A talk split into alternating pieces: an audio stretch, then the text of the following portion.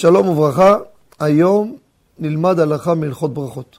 כידוע, כל בצק שבעיסה שלו שמו סוכר, תבלינים, שמן, חלב, והטעם מורגש, נהפך ברכתו לברכת בורא מזונות. כך כבר בשולחן ערוך סימן קס"ח. זה ההלכה. נקרא פת הבא בכסנין. אחד הסוגים זה פת הבא בכסנין. והרבה שואלים ומדברים על זה, כמה אחוז צריך שיהיה בעיסה של חלב או מיץ או סוכר או שמן כדי שיהיה מזונות. הלכה למעשה, אין הגדרה של אחוזים, אין דבר כזה. אי אפשר, קשה להגדיר את זה מסיבה פשוטה. יש הרבה סוגי בצקים. יש בצק יותר ככה, יותר זה, יותר זה. מה רלוונטי האחוזים? אתה יכול ללכת על כמות הכי פתוחה ולכסות את הכל, אבל למה? לפעמים לא צריך עד כדי כך.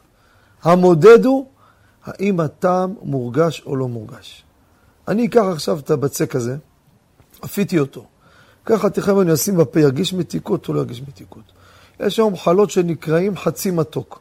אתה שם בפה, אתה מרגיש מתיקות. זה מזונות. ואי אפשר לספרדים לעשות עליהם המוציא בשבת.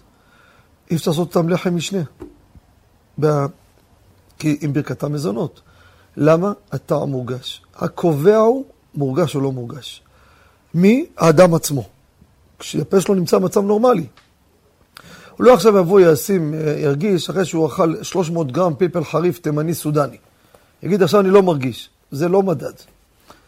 או יש לו בעיה עכשיו, הוא קורונה, שפעת, זה לא מדד. אדם נורמלי, חוש טעם בריא, נורמלי, נורמטיבי.